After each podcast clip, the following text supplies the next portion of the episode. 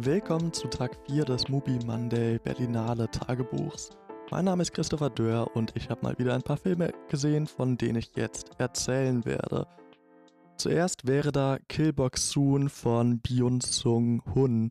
Das ist eine koreanische Action, ja, Dramödie, in der es um eine alleinerziehende Auftragsmörderin geht, deren äh, ja, die Probleme mit ihrem Kind hat und eben auch Probleme auf der Arbeit. Der Film beginnt erstmal in einem relativ skurrilen Szenario. Man sieht quasi einen Yakuza-Boss, der in Unterwäsche auf der Straße liegt, aufwacht und eben äh, Gil Boksun, äh, die Auftragskillerin, vor sich sieht, äh, die ihm erstmal erzählt, dass ähm, ihre Tochter ihr beigebracht habe, man soll doch mal anderen Leuten eine Chance geben und dass man äh, nicht unfair sein sollte und dass sie ihn deswegen jetzt nicht kaltblütig ermordet, sondern ähm, ihm eine faire Chance bei einem Schwertkampf gibt, beziehungsweise sie benutzt, glaube ich, eine Axt, äh, eher ein Schwert. Und äh, so geht das dann so lange, bis sie äh, verletzt wird und sich dann dazu entscheidet, äh, ihn doch einfach zu erschießen. Das ist der Auftakt des Films, der ist schon choreografisch gesehen eigentlich ganz schön. Es gibt ein, zwei ganz interessante Kameraeinstellungen, in der der Kampf zum Beispiel durch einen fahrenden Zug gefilmt wird und äh, diese Kämpfe, die sind auch im Verlauf des Films eigentlich weiterhin ganz solide. Jetzt nichts, was mich komplett aus den Latschen gehauen hätte oder so, aber nichtsdestotrotz auf einem ja, ganz guten Level.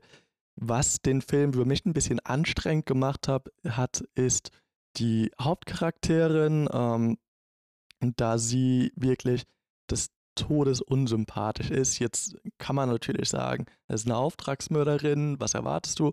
Aber hier ist es eben so, dass es eben wirklich so, ähm, ja, Auftragsmordagenturen gibt, äh, wo sie quasi bei der Monopolfirma ist und auch äh, diese Monopolisierung sehr befürwortet und auch sagt, dass das eine gute Sache ist und dass sich der Beste oder die Beste in dem Fall ein, halt einfach immer durchsetzen sollte. Das äh, überträgt sie auch auf Elternschaft. Also auch da sagt sie zum Beispiel, dass eigentlich nur Geld äh, gute Eltern auszeichnen und ähm, das äh, und auch das Interne in dieser Firma ist eigentlich so, dass äh, sie da höchst unsolidarisch unterwegs ist und äh, irgendwie in keinster Weise ihren weiblichen GefährtInnen den Weg ebnet oder so, sondern ganz im Gegenteil sie aktiv runtermacht, äh, um selbst nochmal besser dazustehen, beziehungsweise sich selbst äh, nicht auf dem fallenden Ast zu sehen. Ich, hier und da hatte ich so ein bisschen den Eindruck, es soll vielleicht der Versuch einer Parodie sein, aber wenn es einer war, dann war mir das persönlich nicht überspitzt genug oder man hat jetzt nicht so gesehen, dass das in irgendeiner Form negativ äh, gemeint ist. Man sieht immer wieder, wie sie ihr Kind für den Job vernachlässigt, nur um sich am Ende dann auch noch dafür abfeiern zu lassen. Ähm, das ist wirklich, ja, also schwierig. Sagen wir mal so, wer seinen Kopf ausschalten will, und bei mir war es 9 Uhr, also so richtig eingeschaltet war er eigentlich noch nicht. Ich lag in der ersten Reihe in einem dieser, einer dieser Liegesessel, also insofern war es schon ganz erträglich für mich. Aber ähm, ja, muss man jetzt auch nicht gesehen haben. Falls ihr aber sagt, äh, den möchte ich aber sehen, dann gibt euch Netflix die Gelegenheit dazu, denn in einigen Monaten wird er da veröffentlicht. Weiter geht es mit El Rusio von Ulysses de la Orden und äh, das ist eins der bisherigen Highlights. Äh, mir wurde die Tage von einem Bekannten der Tipp gegeben, auf Festivals einfach immer in die langen Filme zu gehen. Die seien eigentlich immer ganz gut und das hat sich hier bewahrheitet. Das ist ein dreistündiger Dokumentarfilm, in dem es um einen Gerichtsprozess geht, der in Argentinien geführt wurde, in dem eben die äh, Verantwortlichen der Militärdiktatur, die dort ähm, in den 80er Jahren äh, vonstatten ging, eben ähm, ja, vor Gericht gezogen wurden. Und das ist ein, ja, ein Film, der sehr zermürbend ist. Es gibt von diesem Prozess 500 Stunden ähm, ja, dokumentarisches Material und der Film kondensiert quasi all die Gräueltaten, die hier von zahllosen Opfern bzw. Angehörigen der Opfern vorgetragen werden und eben auch die Reaktion äh, der Verantwortlichen und ähm, die Dichte, in der das hier zusammengeschnitten ist und ähm, wie man wirklich Dinge mit anhören muss, äh, die man sich wirklich nicht vorstellen möchte. Ähm, das war auf jeden Fall eindrücklich, aber auch, ähm, ja, es, es hat einen schon sehr mitgenommen, kann man mal sagen. Ich werde jetzt nicht vereinzelt alle einzelnen äh, Dinge aufzählen, die da vonstatten gegangen sind, aber damit man sich so ein ganz grobes Bild machen kann, es war eben eine Praxis, äh, Menschen einfach verschwinden zu lassen, sie in Lager zu stecken und dort äh, umzubringen, zu foltern, zu vergewaltigen ähm, und dann teilweise einfach äh, im Meer wegtreiben zu lassen, beziehungsweise sie mit dem Hubschrauber über dem offenen Meer abzuwerfen oder sie zu verbrennen. Äh, es war teilweise die Rede von wirklich Bergen an Maden, die aus diesen Böden gekrochen sind. Also, ich, wie gesagt, ich will nicht zu sehr ins Detail gehen, aber ähm, es muss wohl sehr schrecklich gewesen sein. Und das, äh, ja, sind vermutlich immer noch keine wirklich angebrachten Worte, um das zu beschreiben, was man da gehört hat. Ähm, der Film besteht ausschließlich aus Archivmaterial, also es gibt kein Ton, der das irgendwie einordnet. Es gibt ganz am Anfang einmal kurz äh, eine Texteinblendung, die quasi einem so die ganz groben Daten gibt für diejenigen, die nicht Bescheid wissen. Und es gibt eine ganz kurze Einblendung am Ende, wo die jeweiligen Urteile eingeblendet wurden. Und in den drei Stunden dazwischen gibt es wirklich nur Archivmaterial. Das ist nicht chronologisch geordnet, sondern themenorientiert. Ähm, das heißt, ähm, also man hat eben geschaut, was sind so die Vorwürfe, die hervorgebracht sind, was sind Antworten, die denen entgegengebracht sind. Und so wurden äh, diese 500 Stunden in, glaube ich, 17 Kapitel, wenn ich das richtig im Kopf habe, gegliedert. Hm, es war eine sehr bedrückte Stimmung im Kino und man hat wirklich äh, fast den kompletten Film über Schluchzen aus äh, verschiedenen Reihen ähm, gehört. Man hat irgendwie gehört, wie so Taschentücherpackungen teilweise herumgereicht wurden.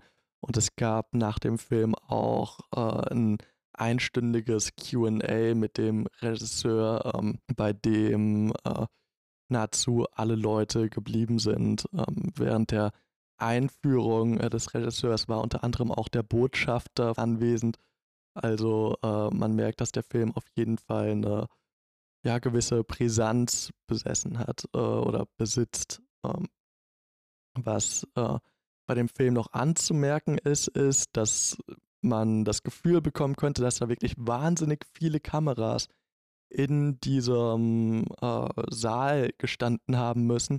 Aber es ist schon so, dass gerade, also es gibt sehr viele Close-ups vom Publikum, von den Sprechenden, von der, von dem Richter, äh, natürlich auch von den Angeklagten.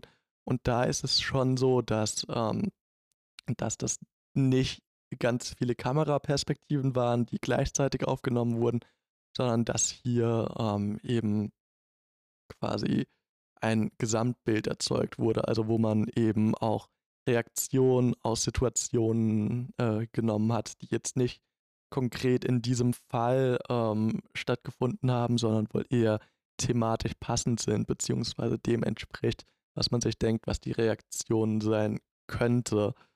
Ähm, das ist natürlich auch nochmal ganz spannend, darüber nachzudenken, wie man dazu steht ähm, und auch äh, natürlich, wie eben Authentizität stets äh, nur eine Ästhetik ist, eine Illusion und eben man aus dem Material heraus eben sich nie so ganz erschließen kann, in was für einem zeitlichen Ablauf das passiert ist. Genau. Als dann gegen Ende des Films äh, ein Urteil gesprochen wird und dort eben ein Never Again, ein Nie wieder äh, gesprochen wurde, gab es sowohl auf der Leinwand als auch vor der Leinwand wirklich sehr lauten äh, Applaus, was auch nochmal sehr, ähm, ich habe das Wort jetzt schon oft benutzt, aber ich kann es wirklich nur sagen, es war beeindruckend, es war eindrücklich und äh, etwas, was mir auf jeden Fall noch einige Zeit in Erinnerung bleiben wird. Nach diesem dann doch etwas belastenden Film ging es etwas leichter weiter mit There is a Stone von Tatsunari Ota. Das ist ein japanischer Film, der ja sehr leicht daherkommt, indem es um eine junge Frau geht, die neu in einer Gegend ist oder dort Urlaub macht, glaube ich. Sie wirkt auf jeden Fall sehr so, als ob sie Touristin ist. Und äh, als sie auf einen Bus wartet, erst von Kindern gefragt wird, ob sie mit ihnen Fußball spielen will. Das macht sie, die Kinder gehen dann aber weg. Und dann, ja, geht sie ein bisschen weiter an einen Fluss und sieht auf der anderen Seite einen, ja, jungen Mann, ein bisschen älter als sie, der Steine übers Wasser springen lässt. Und Sie schaut ihm so ein bisschen zu und irgendwann sieht er sie und sie ruft ihm etwas zu. Er versteht sie nicht und äh, beginnt einfach durch das Wasser äh, ja, zu ihr hinzuwarten. Er, er sinkt so halb im Wasser und ähm, kommt dann irgendwann auf ihrer Seite an und fragt sie, sorry, was hast du gesagt? Und sie sagen, ja, nö, eigentlich nix.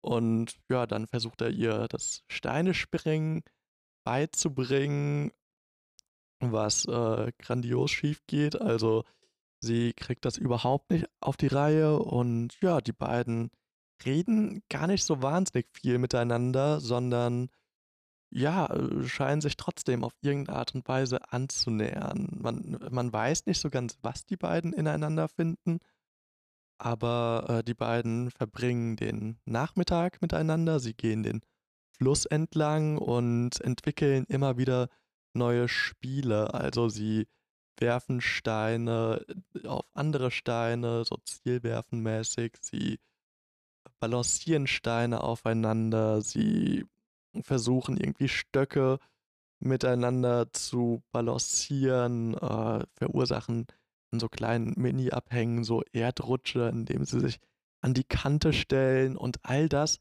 hat so eine sehr verspielte Leichtigkeit. Also die beiden haben irgendwie so einen sehr kindlichen Charakter, nicht auf eine negative Art und Weise, sondern eher, dass man hier wirklich Spiel des Spielens willen sieht. Also es, man merkt auch an einigen Stellen wirklich, dass es kein Schauspiel in dem Sinne ist, sondern dass sie die Dinge so lange machen, bis sie eben wirklich in ein Tun hineinkommen. Und dieses Treiben zu beobachten. Das ähm, hatte ja was, was wahnsinnig Entspanntes irgendwie. Das wird in sehr langen Einstellungen festgehalten. Also deswegen kann, kann man auch wirklich sagen, sie tun da, also sie kommen da in so ein Tun hinein, äh, weil man, also weil die Dinge einfach sehr lange am Stück gemacht werden. Und die Kameraarbeit ist generell sehr interessant. Ähm, da sie die beiden verfolgt mit Schwenks, teilweise auch ähm, ihnen hinterherläuft und es immer wieder passiert, dass Menschen, also eine der beiden oder beide, aus dem Frame verschwinden und man sofort das Gefühl bekommt, die könnten jetzt einfach weg sein. Ich weiß nicht, ob der wiederkommt. Dadurch, dass das auf, da, da, da das Erwachsene sind und das irgendwie so kindlich wirkt, so eine, so eine ganz leichte, surreal, surreale Note hat, die mir extrem gut gefallen hat. Also, wenn ich jetzt äh, jemandem sagen sollte, was passiert in dem Film, dann klingt es erstmal sehr belanglos. Also, da laufen Leute einen Fluss entlang und dann laufen sie zurück. Und ähm, naja, das, das auch mit dem Vorhaben, einen Stein zu suchen, den äh, eher versehentlich ins Wasser geworfen hat, den sie eigentlich aufheben wollte. Also auch maximal sinnlos eigentlich. Aber nichtsdestotrotz, ähm, ja, hat man irgendwie die Vibes gefühlt. Ähm, und auch wenn sich deren beiden Wege wieder trennen und man die beiden vereinzelt sieht, denkt man sich sofort, es fehlt irgendwas. Also ähm, teilweise ist es einfach in Einstellungen so, dass man dann nur eine Person sieht. Ähm, teilweise ist es auch dramaturgisch äh, begründet, dass die beiden kurz voneinander getrennt sind.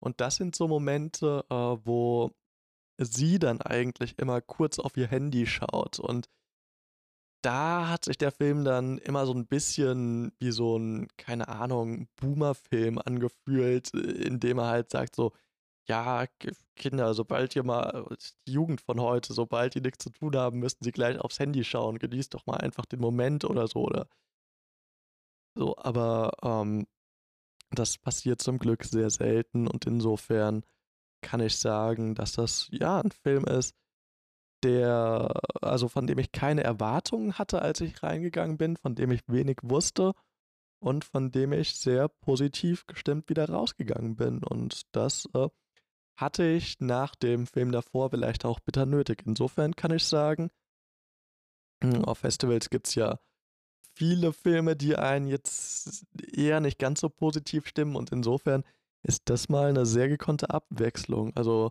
wenn ihr mal ein bisschen bessere Laune sucht, dann nehmt den doch mit in euer Programm und äh, gebt ihm mal eine Chance. Das war's dann auch schon für heute. Ist jetzt eine bisschen kürzere Folge, aber ich hoffe, ihr konntet vielleicht doch ein, zwei Tipps mitnehmen und wir hören uns morgen wieder. Dann mit einigen anderen Filmen, auf die ich mich schon freue, unter anderem Samsara und Inside. Bin mal sehr gespannt, wie ich die finde. Bis dann, ciao.